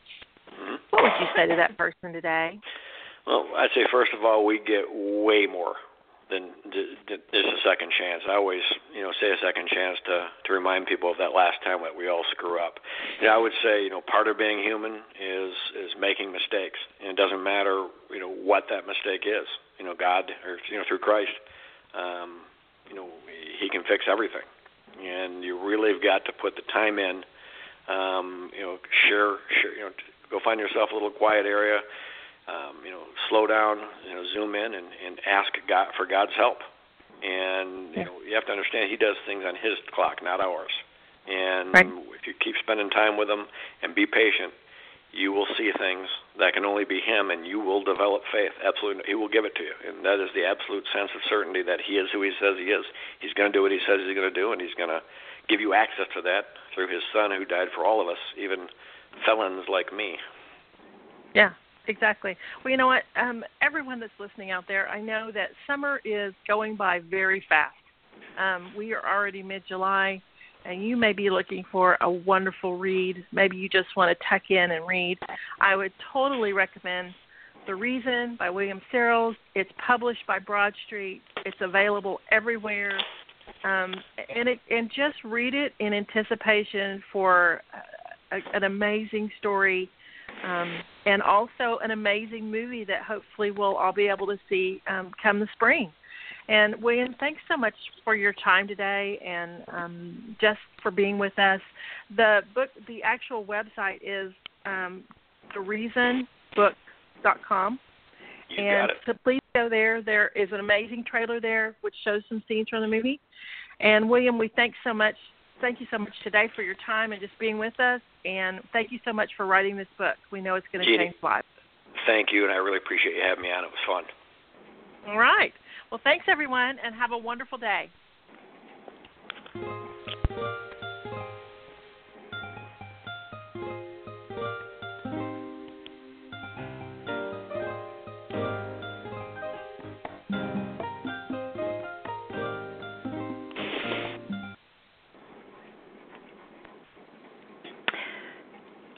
Uh, welcome to the Lena Nelson Dooley Show. This is our beginning one, but we're really going to premiere the show in August. And my guest is Caryl McAdoo. Caryl, are you there? Yes, ma'am. Here I am. Okay. I was not able to get into the studio today. I mean, when I was trying to to log in, and so I I don't have the thing in front of me that tells me who's on the phone. Uh, lis- listeners, I would like to introduce you to my friend Caryl McAdoo. Uh, her name is spelled C A R Y L, which is different, and M C capital A D O O. And I met her at an ACFW national conference, and uh, the next early the next year, I was a speaker at a conference where she was uh, the the director of the conference and uh, we've become good friends because she's in Texas too. Caryl is all about loving God. She surrend- she currently writes four series: the historical Christian Texas romance series, a contemporary Red River romance series, the Generations, her biblical fiction, and the newest Days of Dread trilogy for mid- mid-grade readers. Known as the Singing Prayer she loves praising with new songs the Lord gives her, and prays her story will give give glory to God. In 2008, she and her high school sweetheart husband Ron moved from the DFW area, home for 50 plus years, to the woods of Red River country. Caryl counts four children, 16 grandsugars, life's biggest blessing, believing all good things come from God. Besides glorifying Him, she hopes each title will also minister His mercy, love, and grace to its readers. Caryl and Ron live in Clarksville, the county seat, in the far northeast corner of the Lone Star State with two of their grandsons. And there's a lot of links where you can find Caryl. Um, I think we're going to give you the link to her website because you can then find all these others there. It's www.caryl.mcadoo.com. And all of her first chapters are offered there. And if you subscribe to her newsletter, you get free books for subscribing. There's just a lot of things uh, that you want to know about Caryl. And then she has a YouTube channel. And when you go there, you can hear when she sings her new songs she gets from God. Um, but Caryl and I are going to talk about two specific things today. The first one I want us to talk about is the WordWyse uh, writing conference for authors. Uh-huh. Because a lot of people are wanting to be indie authors and they don't know how to go about it. And this conference is mainly toward indie authors, but anyone who writes could would learn a lot from this. And if if they can't afford to go to the national conferences and things like that this conference is affordable and it's right here. It's in Southlake texas. Um, the uh, website is www W O R D W Y S E dot com. And I uh, would suggest that you go and check this out, and not just because I'm teaching two of the sessions. I will be teaching on. I will be teaching on. The title is "Be Active Show," and I'm going to, in that I'm going to include both um, uh, passive writing and show don't tell. You know, they tell you show don't tell. Well, what does that mean? And we're going to learn that. This is going to be a working um, uh, workshop for I want the writers to bring their notebooks or their computers, and we are going to do things in this workshop as well as the one that was mine on Friday, and then on Saturday I will be doing layering pizzazz, and I've done this uh, other times, and the people have really loved it. I've had people contact me and say, I've never thought of it this way. You opened my eyes, and I would like to open your eyes. Okay, Caryl, when did you get the idea to have this this exposition? Well, um, I went to a book event. It was uh, about 15 authors were there, and it was in Arkansas. And uh, I was talking to the uh, author next to me that hadn't met her before, and was telling her a few of the things that I do to market my books. And she got so excited, and then another girl was over listening, and she came over and she was excited and before long just about everybody there was wanting to me to talk and i didn't get enough information out for all of them but i told them i said well maybe i'll work on a some um, something to where we can get together and y'all can ask questions and i'll i'll work up a a teaching on paper so that you can take something home with you and but I, I'll think about that. So on on the way home, I talked to my husband and we prayed about it. And then when I started looking for um, a name for it to get my domain name, well, word wise W I S E, like the word is normally spelled, was already taken. And so I decided, since I'm Caryl with a Y, I would have word wise with a Y. and so uh, I got my daughter in love on board. Uh, she is my virtual assistant, and she uh-huh. quit her she quit her high paying job to be a virtual assistant. And uh, her name's Janice McAdoo, and she has letters after her name for having studied and and shown herself approved to be a virtual assistant. She is a social media guru and even the presenters who come to a WordWyse Expo just love hearing Janice's talks because she puts out so much excellent information. And our first, our very first expo was strictly marketing, and we do three of them. Well, actually four, because we do strictly marketing, we do strictly publishing, strictly writing, and then we have our all in all, and that's a little bit of each of those three and so this Southlake Expo is going to be an all in all. We will have writing uh, presentations, marketing presentations, and also presentations if you want to publish your own book. Well, I'm excited about it. I know you had one. Uh, was it last year that you had one? Close. It was earlier this year in February. Earlier actually. this year. Okay. And I know uh-huh. people who went. and they uh-huh. said it was worth every penny they spent to go to that uh mini conference. And so uh that's why I I wanted to get involved in this because you know Caryl that one of the calls on my life is to mentor other authors. Amen. and so um I I like having opportunities to be able to help people. I've been I've been writing novels uh, from for in in two centuries. No. yes, ma'am. well, you that's probably one have reason too. why I call you. That's one reason why I call you the Lady of Literature, and uh, and I I so appreciate and the Lord crossing our paths and getting to know you and being able to call you friend, Lena. Well, me too, Caryl. And I will tell you, listeners, I love Caryl's books. Now, your first book was traditionally published, right? Yes, that's right. Uh, Simon and Schuster's Howard division yes. published uh, Vow Unbroken, the first in the series.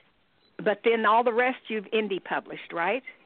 That's right. I um I took an old back title, and that was my first indie to publish, and it's Lady Luck the Loser, uh, and that was kind of my practice book. But then, in, as soon as my contract allowed, uh, I had to wait six months because of my contract with Simon and Schuster. Yes. But as the, as that contract allowed, then I went ahead and published book two myself, and I absolutely uh, love being an indie author. I guess I'm hybrid since I have both, but I love publishing and having total control over my story. Yeah, I um I am hybrid now uh, because I started out mm-hmm. doing um, the books that the rights came back to me that were uh-huh. had come out before uh, ebooks. That I right. first I had I I published several ebooks, and through uh, Kindle. That's all I had done, and then um, I got the rights back to uh, my Will Rogers my first Will Rogers Award winning book, and it um, we just published it in May under a different title. It was Love Finds You in Golden, New Mexico, and now it is The Gold Digger. And uh-huh. we did it. My my agent my agent has the Amazon has offered agents the ability to publish books uh, through Amazon on a white glove program it's called. And so that book that book came out in both um, uh, print and uh, ebook. Uh, in uh, it, uh, the ebook came out in April, and the it, May is when the the print book came out. And right now, Carol, I just finished listening to the whole audio book. Uh, yes, ma'am. To check it for uh cause, and I did that myself. Uh I mean I didn't do I'm not the talent. I went through ACX and I've right. I noticed that I've got an email again and I'm going to have to go because there were a few words she didn't know how she didn't pronounce right and so just okay, uh, very okay. few very few uh-huh, and so uh-huh. I've got to go back and check that again and so that's that may be out by the end of this month even oh that's awesome that's yes, exciting had, it is I've had three three of my uh, historical romances uh, read for audio, and those are the third one is ready to put out right now, Sins of the Mother, and then um, I have two of my biblical fictions that are on audio already. Okay. And well, now, I'm going to eventually get all of them to audio. Yeah. Are you? uh Do you do them yourself, or do you go through ACX? I go through ACX. Yeah. Uh huh. If I had access to a good sound studio, I could do it because I have a background in drama and uh on stage and off stage and you know all that kind of thing. But I don't awesome. have access to a good sound studio, or I'd read my own books. But I, I got a the lady, the lady that I got, she really makes the book come alive. You know, awesome. and awesome. and it was real funny because I had not read this book in a long time. uh-huh. and and I was I've I had to listen to this 10-hour audiobook in the last 2 days. Uh-huh. And so I just had I had it in my in my set, smartphone and when I do a lot I do a lot of walking because of my legs and things like that. Um my knees I have to get up and walk and get up and walk. So Uh-huh. I had it going all the time when I was going all around doing things every, when I did things and and I would I'd go, "Wow. I I don't remember that part." yeah, yeah. you know how you know how God when you're writing, God will give you he'll say, "Okay, don't do it that way, do it this way." Does he do you uh-huh. that way? Yeah. Oh, yeah. And there was there were some things I forgot about and I went, "You know, this is a pretty darn good book." Yes, yes. I just didn't. I know exactly what you're saying, and and but mine hadn't been even ten years. I I was um, doing my proof corrections for the book that's coming out in September, and uh, and even then, I, as I read it, I'll get caught up in the story. You know, when I go to one particular section, and proofing takes me so long because I keep getting caught up in the story. yeah, and, I, uh, under- and then I understand enjoying that. the character. Uh huh. Um, well, I am right now. I have just. I'm in the. I'm in the final edit.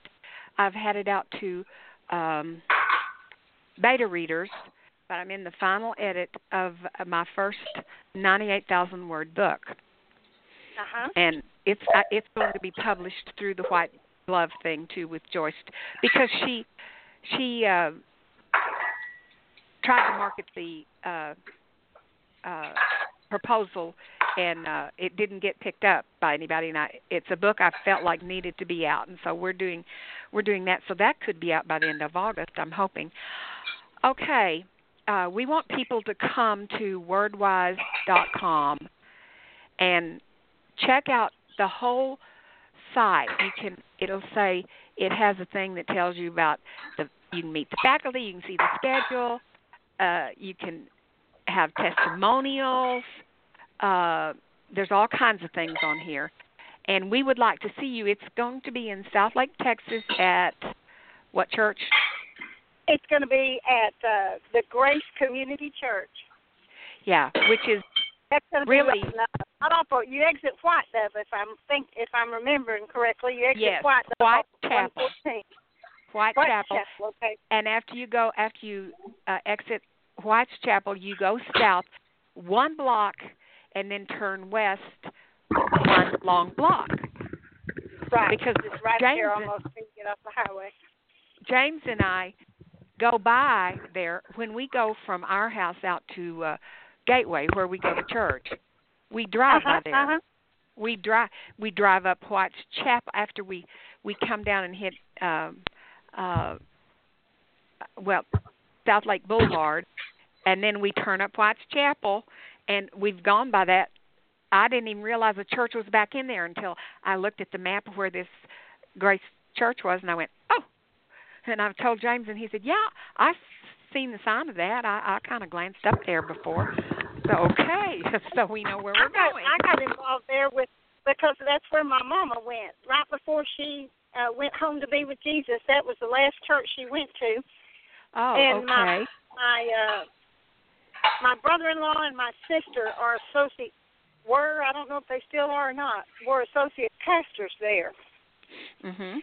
And uh, Cool. so that's the last place I went before we moved out to Red River.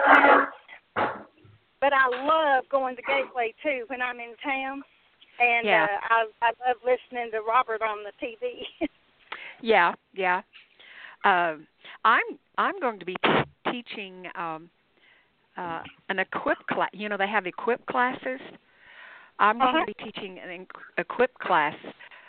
Uh, my first session will be in December, uh, and it will just be book writing 101. That's what the pastor that's over the equip classes at our campus titled it and then later on I'll be doing that's a one session kind of to introduce people who want to write a book. And then the awesome. is Next great. session the next session will be I don't know 4 or 6 weeks or something and it'll be after the first of the year. But yeah, that's kind of exciting. Um Oh, because people no matter you know I- Gateway's a big church but people will will t- somebody will say well I I'm I want to write a book. And they'll say oh you need you need to know Lena Nelson Dooley. She she helps people. Well when you have when you have two or three a month asking you to help them you just can't, you can't do it. You can't do that many, right, you know. Right. and so that's why I have been wanting to do a um an equip class because then people can come uh because it, it's going gonna, to be Will it be every week, every month? well the first one will be December the 11th during the 1045 service at the uh North Richland Hills campus but people can Okay. come from people can come from all the other campuses and Well, uh, that is interesting. uh, this is a why do you want why do you want to write a book this Uh-huh, is a why, uh-huh. why it's a why do you want to write a book session and how how to decide some things you know uh and yes. And then i'm I not sure when that- go ahead I believe that God is really calling Christians to write and Oh, to know. make movies and to get the Christian, you know, to put put entertainment out into the world that glorifies Him. And That's right. uh, there's so many Christians who want to write, and but there's so much to writing that that a regular reader doesn't even doesn't understand about point of Right. view and and sequel and show don't Yeah. tell and all those things. And so it is awesome that the church is offering that class and allowing you to teach it. Yeah, yeah. Uh, they do equip classes in all areas of of people's life. There's business equip classes, and there's worship equip classes, and there's you know just all different ki- marriage equip classes, all kinds of things for whatever people are dealing with. That Uh, that's an awesome ministry. Yes, it is. Yes, it is. Uh, so now, Caryl, we need to talk about your book. Oh yes, good.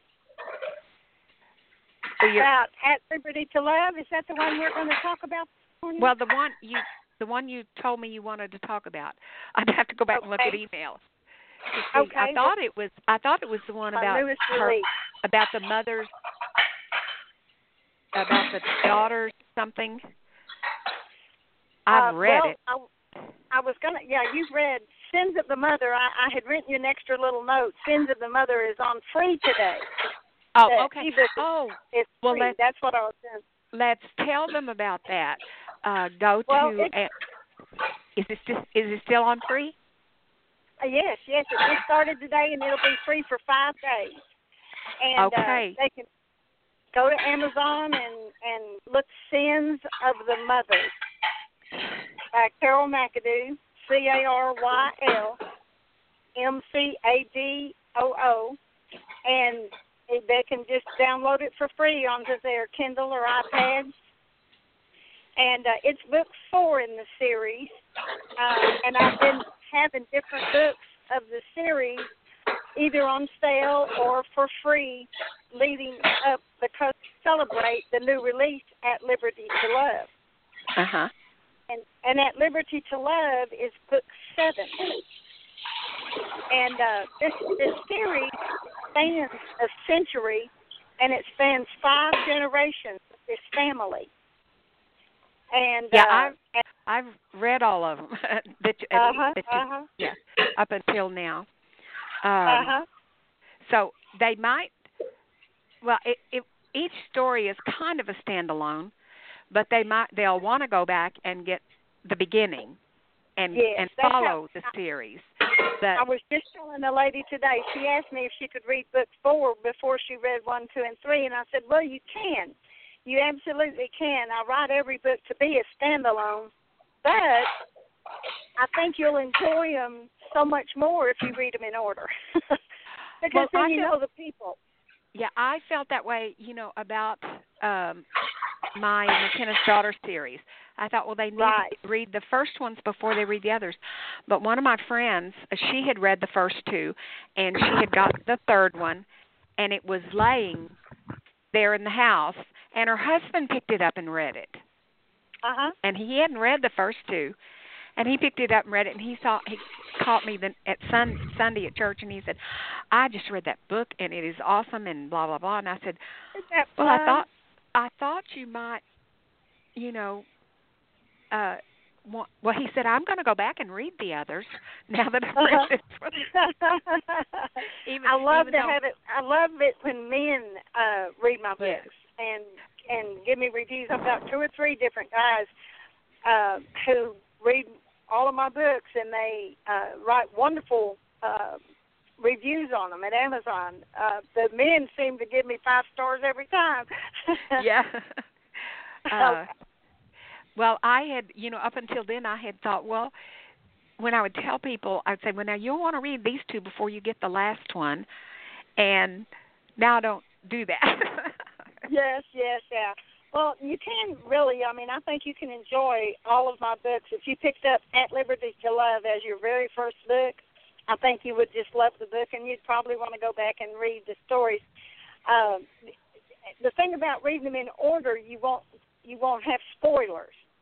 You know, Right, because when right. you when you cover uh, five generations, well, sometimes some of the people have to die And Yeah. if you find out that somebody's already dead, well, it might mess up the books that they die in. You know?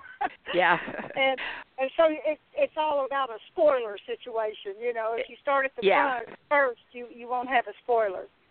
Well, with McKenna's daughters, the book one and book two uh truly were standalone books. The only thing Uh-huh. that connect the only thing that connected them was the uh prologue. And then uh everything came together in the last book and there would be things um that would be spoilers a little bit, but the stories are, you know, the major part of the stories of the books are not in are not in the last book, you know. A lot of things happened Uh-huh. that weren't in that didn't make the last book is just where they all come together eventually Right. eventually. But anyway, yeah, it's um writing books is a fun thing, isn't it, Caryl? It is. It is. I enjoy it. This next book that's coming out, The Bed Warmer's Son, will be out in September. I'm having a cover reveal party. Uh, break lit. And break lit. Um, celebrate tea Yeah. at the end of it. And um, they have. You could um, don't come to that party.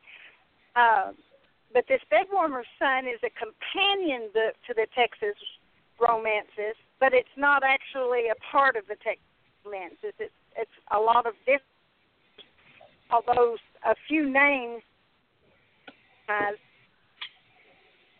and those are descendants of the people in my. Oh, uh huh, uh huh. Yeah, that. um Somebody told me that they said you should write, you should write stories of of their kids, of the McKenna. You know, I don't know. God hadn't laid that on my heart yet, so I'm not yet, not yet. but uh uh so Caryl, let's do let's do a few little Um, fun things. Lena, Lena, this Yes? is Linda, and Uh-huh. Caryl got disconnected. I um I Oh. sort of oh she's back on. I heard her call kind of degrading. So there, it, this Oh, must uh-huh. be Caryl. Caryl, are you back? Caryl. Yeah, I knew I knew I wasn't getting all of the what she yeah, what she she was, was saying. disappearing from her end. I don't know if she was having trouble with um her phone. Um Are you back, Caryl? Oh, apparently she's not. Okay. So, so why don't we talk? Oh, here, maybe this is her. Let's try that. Okay. Caryl. Caryl. Oh, this must be um, Carla's guest. Carla's on, Yeah. and Carla with her guest. Your guest Okay. may not make it back because she had a bad connection, Lena. Um, So, do you want to quickly tell about your latest release? Um, you have three minutes, or a little under three minutes. Well, I was thinking, you know, when we did that the early the half hour where we were telling about our new shows, Oh, uh you one told second. about the Ho- one second. Is this Caryl? This is Caryl. Uh huh. She's Okay. we were we were kind of getting disconnected uh yes, we did get you disconnected. I'm calling on another phone. that that helps that helps so caryl let's give let's give them uh give them how to ca- get in touch with you i mean your your website Okay. i'll let you i'll Yep. let you do it this time All right, that's going to be carylmcadoo.com, and it's my name is C A R Y L M C D as in David. O O. you left the a out you left the I a left out the A out. yeah I don't even know how to spell my own name. M C A D O O. A lot of people want to put the A with M A C, but Yeah, M C capital A D O O dot com. dot com and you'll want to And visit her there and then we want to once again give the information uh about the wordwyse uh exposition Yes, and that website is www.wordwyse.com. And the only thing in Wordwyse is that the I of Y is a Y. W O R D W Y S E, wordwyse.com. Uh, you can also go to my Facebook page, Caryl Lawrence McAdoo, and they can find a, a click, you know, a link to click to Wordwyse there. Well, yeah, and they they can find one. I mean, they can find Wordwyse on my on my on on your website. Both of my yes, fa- Facebooks. Yeah, I've been I've been posting it and forwarding it because we Great. want a That's lot of people there, don't we, Caryl? Yes, absolutely, and it's only one hundred and fifty dollars. It's a two-day uh, expo, and that includes dinner on Friday, lunch on uh, Saturday. We'll have a continental breakfast Saturday morning, and we have six presenters. And I was counting up yesterday, and of the six presenters, we have close to two million books out there. Oh, oh my goodness! Isn't that I mean, we have some ladies who knows what they're talking about, and then also my husband's coming too. So we've got one gentleman presenter as well, not just all ladies this time. yeah. If, uh, Well, Carol, if you bring I just friend, want Yeah, I want to thank you for being on my show, and um, uh, I have enjoyed talking to you. And uh, folks, go check out her books because her books are authentic historical Texas and very Amen. Christian. Amen. Amen. Well, thank you for having me, Lena. It's just been a pleasure, and I always enjoy visiting with you. I'm looking forward to being with you in a couple of weeks. Yes, ma'am.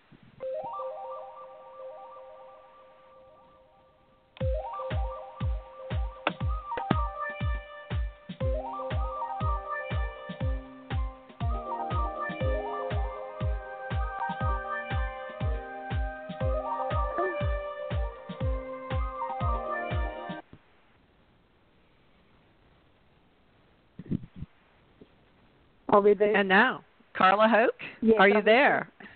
I am so here. All righty. I am so here. I love that. I love that groovy opener music. I really like that. It started up, and I thought, oh yeah. I started shaking my head. It is that time again. It is that time, Geek blockheads. Put on your TARDIS slippers and settle in for the Geek Block. I'm your host, Carla Hoch. First, a little housekeeping if you missed the very beginning of the show. The Geek Block, she is a moving. We will be airing loud and clear from the mothership on the third Monday of the month, 1.30 Central Standard Time. I will post obsessively to social media to be sure that all the blockheads out there are ready for the change. Change is hard, I know, but together we can work through this. All right, uh, let's get off and running. My guest today is author, artist, and ultimate geek girl behind the upcoming Realm Makers Conference. My guest today is Becky Minor. How are you today, Becky? I'm doing great. How are you? Very good. Okay, right off the bat, tell folks how they can find you on the worldwide interwebinary. Oh, if they just look around long enough, they'll find something because I'm in all kinds That's right. of places. But um, That's right. the best place right now is to go to www.realmmakers, realm makers, two M's in the middle there, dot com. And that's where all our conference doings will be found. Otherwise, I hang out on my author page at rebeccapminor.com. And that'll have stuff I'm working on for graphic novels, what's going on with my poor defunct books that are waiting to get back into publication, stuff like that.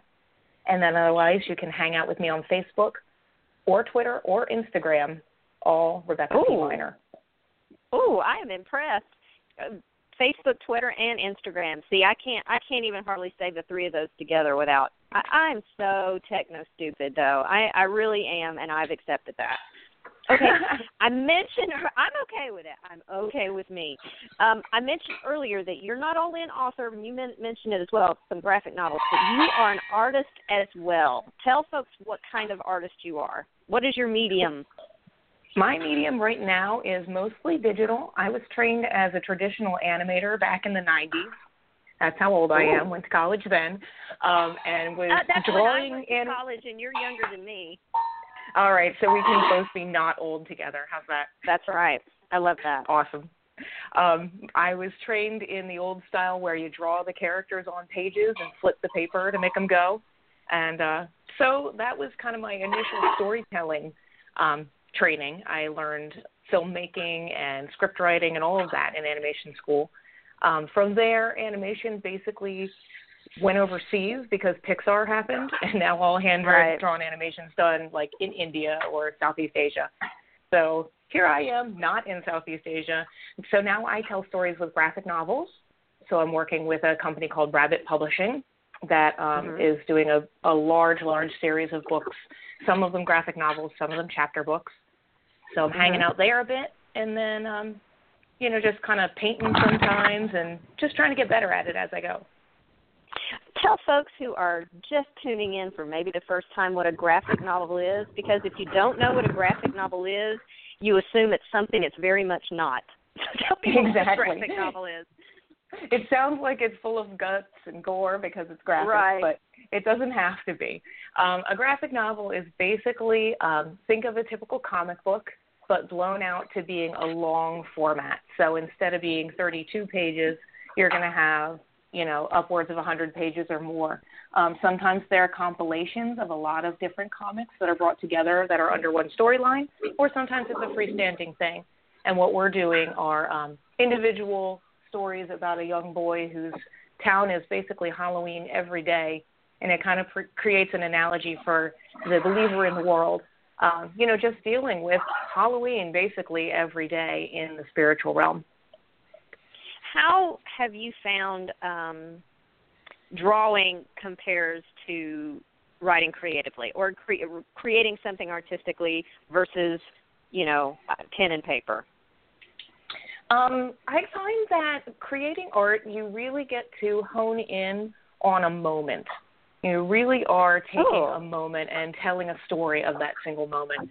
So I think in my writing, I tend to be, um, people have said, you can tell I'm an artist when you read what I write because there's this degree to which I really want you to see where the character is and feel where the character is. And so sometimes those moments are extended um, in description. So, um, you know, some people love description, some don't. So, if you don't really want to know what kind of flowers are around the horse's feet and how it sounds, maybe my stuff wouldn't be for you. But, but I definitely feel like there is a um, an, an observation tendency that really kind of overlaps from my drawing to my writing. It is funny how much uh, literature has really, you know, moved away from that. If you read Jane Austen, you know, you're going to have pages of what the cobblestone road looks like. But I like that. But now everything, you know, is fast. Tell me fast, get me to the point. But I love Mhm. that. I love that you give all that detail. Um, I said earlier, you are the gal behind Realm Makers. Tell folks what Realm Makers is. Realm Makers is the thing that has taken over my husband and my life right now. I just get to approve things right now, and he's doing all the phone calling and all that. So I'm in heaven that way. But Realm Makers is a writers' conference. It's geared only toward the nerds, though. It's all for geeks who write science fiction and fantasy, but also have a walk of faith with our Lord and Savior Jesus Christ. So that is a is a little niche, but it's a tough spot for a lot of writers. it really is. Yeah, there's just um, there's the comic cons and all of the um, science fiction and fantasy um, conventions and that kind of thing, where a Christian writer may find some antagonism. They may find places where people are telling them Christians have no right to even be in that space, in that science fiction Right. space, especially. And then on the other side, we have, um, you know, there are Christians who look at fantasy and science fiction and are concerned about the overlap with actual occult and that kind of thing, and um, so they're wary of it. So the the folks who come to Realm Makers don't really have a permanent home in either the church camp or the world camp when it comes to Yep. trying to enjoy their craft. So we Exactly. created Realm Makers to give them that place to come together, to geek out together, to not get the weird looks. You know, you go to a regular writers conference and you sit at the table Right. and you're the only dragon person That's right. there. Everybody Right. else is, you know, doing historical or romance or memoir, and that's all needed. But it just it creates a dynamic where you're like, I'm all alone, and you really aren't. So we wanted to make sure people knew that. When did when was the first Realm Makers? The first Realm Makers was in 2013. So we're having our fourth annual conference this year, and we've had excellent growth. Our first conference was in um, St. Louis at the University of Missouri, St. Louis, which was a great little spot for us as we started out. And we had about 60 attendees that first time. we weren't sure if we were going to have 20 people show up to talk about fantasy and science fiction. We just threw it out Mhm. there and went, okay, let's see what happens. So we had a much better turnout than we expected. But this year, we're only after four years expecting to see more than 200 attendees at our uh, awards gala. So can't complain. No, and you know the funny the funny thing about Realm Makers, and it's one of the things I really like about it, is even though they're you're in a room with more than a hundred people, and I stopped and I looked around last year at how many people were in the room, and it never occurred to me how many people were in the room because it's such a um it's very intimate. It's very people talking one on one. There's no us and them. There's no Mhm. writer versus the people there that are teaching. You know, there's no great and powerful Oz. Everybody just together. So I, it, it is a it is becoming a big little conference, and I hope it I hope it always keeps that feel. But the kind of people that write spec spec fic, I think they're that kind of person. We're not really suit and tie kind of people. Mhm. And we're I think because we're all in kind of folks. yeah, we're in the same boat. You know, we all know that Right. We know what challenges we're facing, and then I think those challenges kind of knit us together as a Right. um, you know as a team in a lot of ways. Right. Let's say that I am a fledgling writer. I have no completed manuscript. I'm just toying with some ideas. What would I get out of this convention? Well, if you're just getting your feet wet, there's going to be tons of content for you to really um, take your manuscript to the next step. We um, really try to gear our curriculum to not be the 101 level sort of um, Yeah. sort of content. We try to go to that Mhm. 200 level, that 300 level, so that if you Right. just kind of started out, but you do have something written, you you go, okay, well now I can really depth, get some depth into my world building, or I can look at these very specific facets that apply to just science fiction and fantasy, and learn how to flesh them out. Because sometimes there's just, um, you know, it's tough to come across information that you can sit and digest. You know, with I find like with searching on the internet for information, there's so much you just can't even make the daily time to take it in. No. Then you head to a No. conference and you're sitting in a session and you can just make you've set aside that time to absorb. And there's a lot of craft stuff to absorb at Realm Makers, but also a lot of genre specific stuff to absorb. That um it'll Right. be like drinking from a fire hose, but you know, you take away what you can get in. you know the genre specific stuff is huge and if and if you are a new writer and you've never been to if you're a new spec fic writer and you've never been to a writing conference you don't know how isolating it feels to go to class after class that talks about you know point of view and you know really getting into your plot lines and every example is from a genre that you cannot relate to at all because there are some things about speculative fiction you're not going to find in a regular, let's say for instance, romance. You are not going to go to a romance writing class and find out what world building is. And so you teach spec fic from the uh from that perspective and it really does matter. And so I appreciate you do that. Well, thank you. I know you've really been frustrated. different. Yeah, you've been frustrated at other conferences too. Oh yeah, there's well, there's just those moments where you look around and you go, "There's nothing for me here." I mean, I already Right. know point of view, or I already have worked on three act structure. So what do I do now? And there's only one editor here who to pitch, and he already turned me down last Exactly. year. You know. Right, right. I remember one time I was in a class and it was being taught from the perspective of romance. It was still relative, relevant information, don't get me wrong. But Yeah. it was from the perspective of romance and I just wanted to raise my hand and say, "Okay, but what if zombies are coming? Then what?"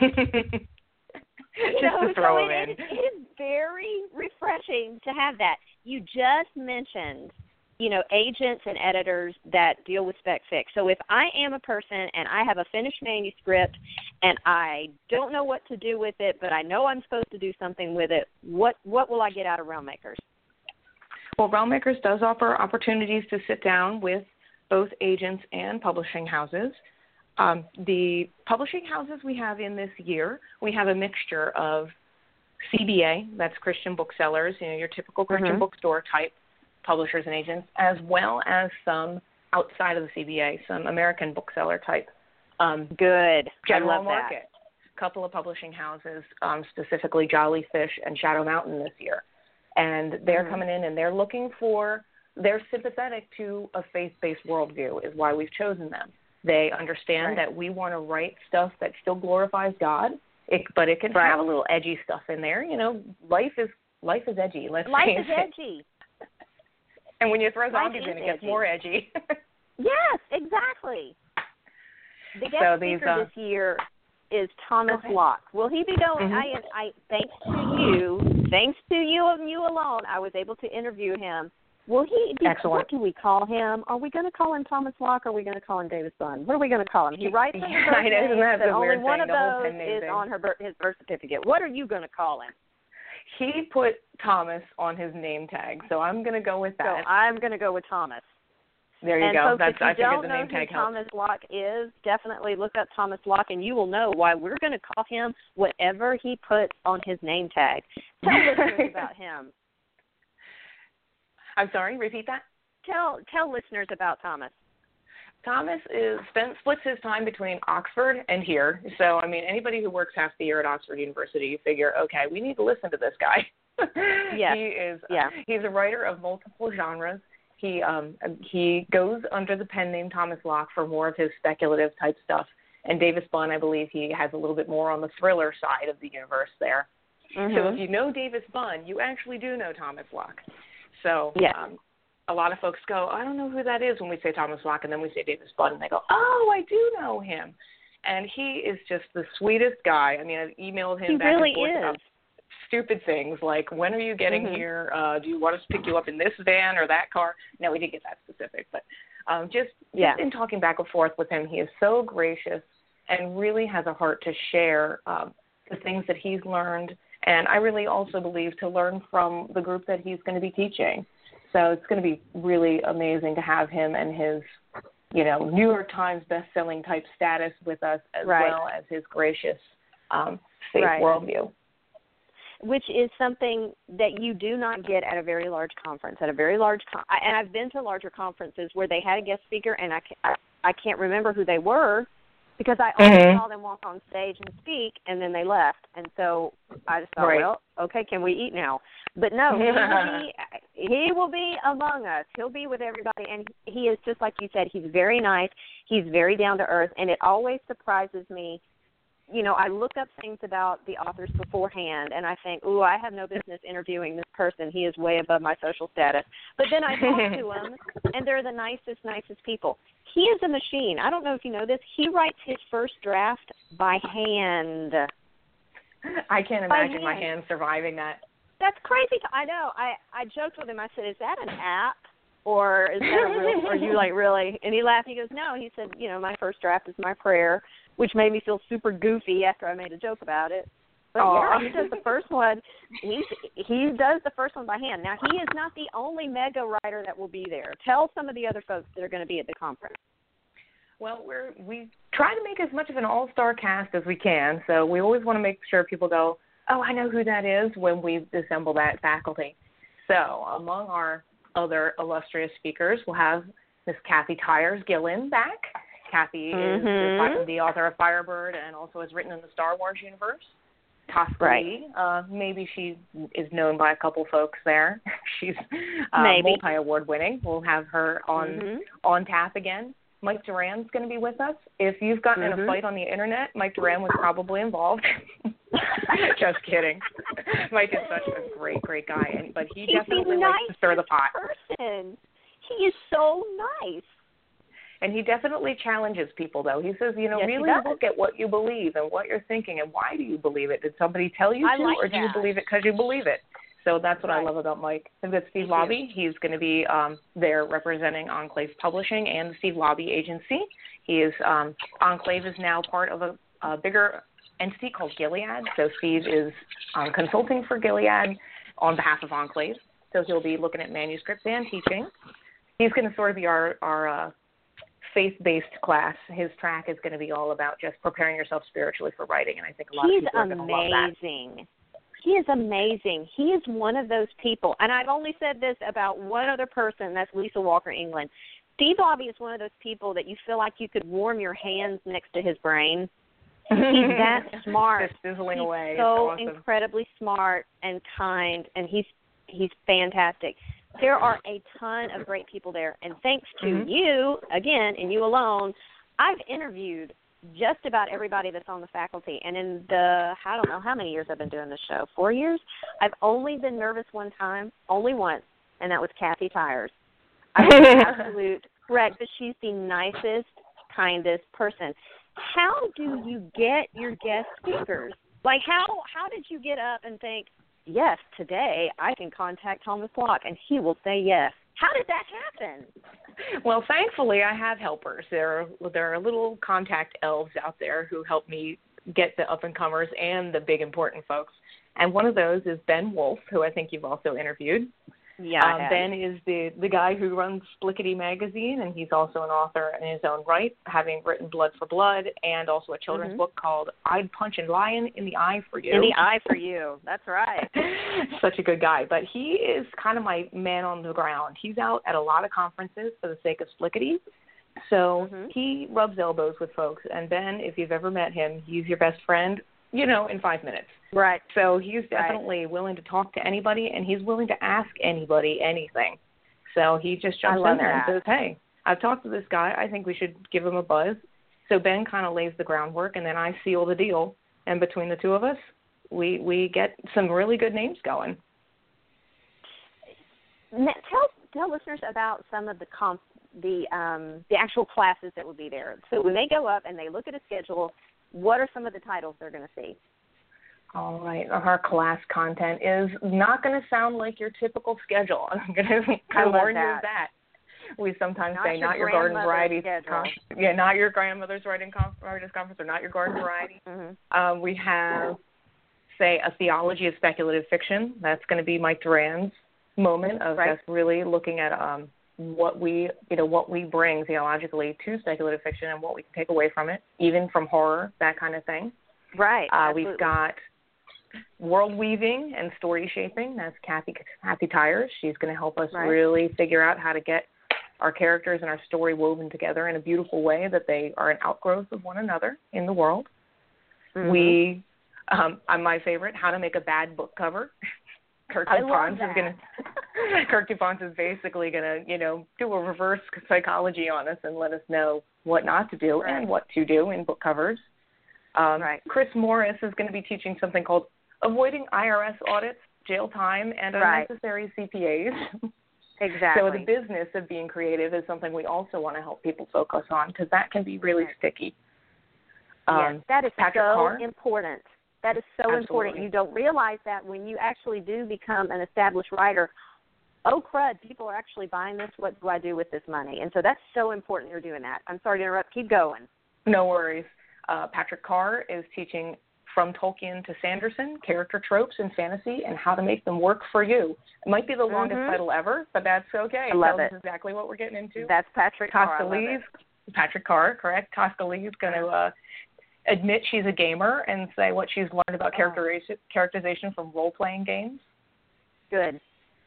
And then there will be proposal content and that kind of thing as well. Right. And people do have an opportunity to uh, set up appointments with different professionals, editors, agents, and just kind of hash out some things, correct? Exactly. There will be opportunities to, if you have a manuscript, you can pitch it. If you don't have a manuscript, there will be mentor appointments that people can sign up for at the conference itself and just say, Right. hey, I want to run this by you and pick your brain for 15 minutes or a half hour Right. if you can manage to get lucky and get two. Um, Right. Yeah, so those professionals that are with us are also in a method of giving back, which we love. They just want to sit down Yes. and help that person who is not as far along the road know what to do next. Right. And definitely, folks, if you've not signed up for one of those appointments, definitely sign up for one. It is not a huge deal.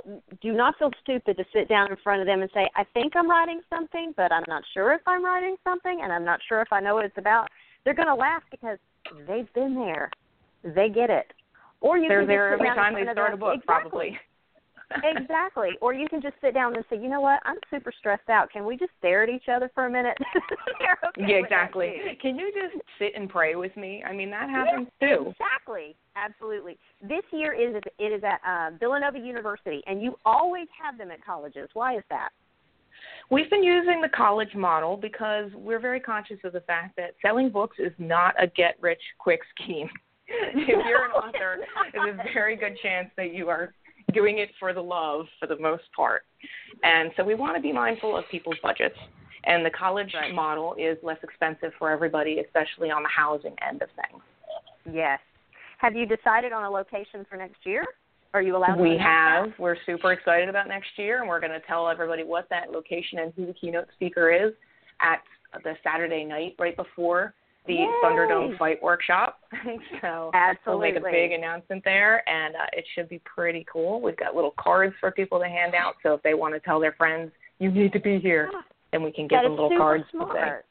Be there. I love that. I would like to say in the Houston, in in the future, I would like to throw Houston into that hat because we have got a ton of universities around here, and also it's you know it's Texas and it's Houston and we're awesome and there is a house made of beer cans downtown. So yeah, hey, tell me what other city can boast has that? a house made of beer cans, eh, beer cans exactly. Exactly. Okay, you work so much at the conference. Do you ever get to attend any classes? I have not yet. I'm hoping this year because I have a bigger um, advisory board and planning committee that I might be able to pop in on something. A lot of times I kind oh, of catch it 10 or 15 minutes and then my phone chimes and I run off to go, you know, not necessarily put out a fire, but assist something that's going right. on. Right. Right. So oh, we and, shall see. And let me mention, folks, if if you haven't heard, there is a consignment bookstore. Tell folks about the consignment bookstore. The bookstore is open to all conferees, and what we do is you just send us a form with the things you want to sell, and it's not just books. We're going to have folks selling jewelry that they've made, That's right. little figurines, um, anything yes. that would appeal to the speculative person. Um, there's going to be goods for sale, and of course, books and books and more books. Um, so right. what we do is we take that form filled out of what you want to sell, and we put it into our little inventory system. We have a computerized inventory so that we can track everything that you sell instead of people trying to count up and that kind of thing. And um, we pay you basically um, your profits on that particular book, and we take a little uh, little percentage so that we can run credit card transactions and that kind of thing. But it's a great opportunity for conferees to get their hands on your work. Awesome, folks. Realm Makers is a conference. It is next Thursday, Friday, and Saturday. Is there still time? If they haven't registered, can they still show up? People can still show up. We can't guarantee anything in terms of housing because we've basically packed the university dorms out. The right. university has other events going on. So if you decide, oh my gosh, I just have to go, you could walk in and register on Thursday morning right. or anytime Thursday, really. Um, and that would be fine. You just have to get a local hotel in order to stay nearby. And there are hotels within five miles of the university, so it's not it's not undoable. You just have to do a little bit of logistical shuffling there. And you can walk awesome. in and buy meals at the university um, dining hall, which is award winning. It's not like the cafeteria Ooh. at school. It's uh, you know, choose a cheesesteak or rotisserie chicken or whatever vegan thing they're making today. Right.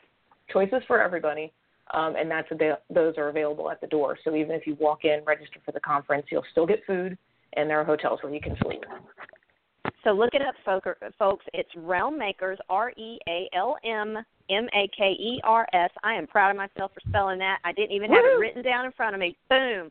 Look it up, there you and go. we are running out of time. But do you have time for a few rapid fire questions? I hope so. I sure do. Okay, better for battling dragons, catapult, sword, or another dragon on a stick? Another dragon on a stick. Catapults are not good to aim at moving things. Yeah, they're really not. Better for battling zombies, crossbow, katana, or friends that are slower than you? I'm going to go with the friends that are slower than you. You the are my kind of woman. I'm run. loving this. Absolutely. And last but not least, what is a worse superpower? Superhuman strength only while wearing an unflattering swimsuit, or the ability to stop criminals only by spraying them like a skunk? I'm going to have to go with spraying like a skunk. Nobody loves a skunk, and nobody wants to be squirting things out their butt. That's just not cool. oh, thank you no for saying it. it crosses the mind of every single person I have asked that question to, and you have been the only one to dare and say it. Good for you, woman. okay, folks. Again, Realm Makers, look it up. It is next week. There is still time for you to drop by. You may have to get some housing on your own. And if you are looking for Becky online, what is your personal website, Becky? My personal website is Rebecca with two C's, R E B E C C A P minor dot com. That's awesome. And you know what, folks? That is it for us today on the Geek Block. Be sure to check social media to see which of your favorite hosts is going to be when so that you can be sure not to miss the show. I know some of these are going to be podcasts, which are going to make it even easier for you to turn in. But that is it for us on Along Came a Writer. Thank you so much and have a very blessed day. Thank you.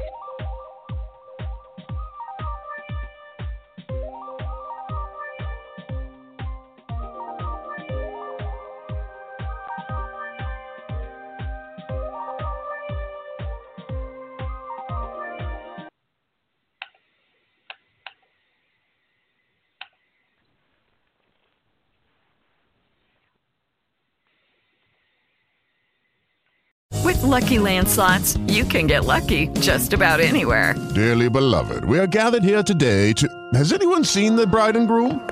Sorry, sorry, we're here. We were getting lucky in the limo and we lost track of time. No, Lucky Land Casino, with cash prizes that add up quicker than a guest registry. In that case, I pronounce you lucky.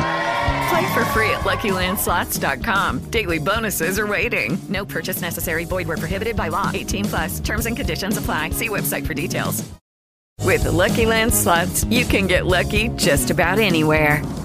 This is your captain speaking. Uh, we've got clear runway and the weather's fine, but we're just going to circle up here a while and uh, get lucky.